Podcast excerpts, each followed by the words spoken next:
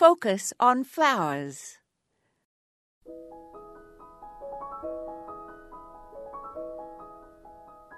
Corydalis species produce ferny foliage on neat mounded plants and have numerous tubular blooms with small spurs that are produced in the spring and then intermittently thereafter across the growing season. Of the 300 species of biennials and perennials, the perennials are the ones that grow from little tubers.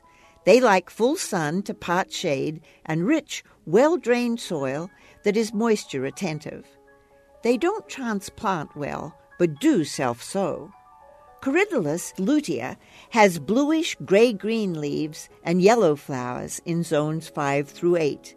In my Zone 5 garden, they have self sown in a rock wall and down cracks in the side of a set of cement stairs, and the effect is lovely, and I could never have achieved such an abundant display intentionally.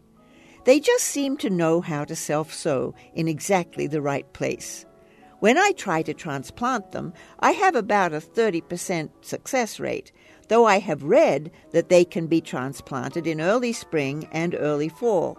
One sees these fellows growing exuberantly in stone walls outside picturesque cottages in England. Recently, I ordered a corydalis with pinky red flowers from a catalogue. I do well with the yellow, but I have never been able to grow the blue so I hope the red one likes my yard. This is Moya Andrews, and today we focused on Corydalis.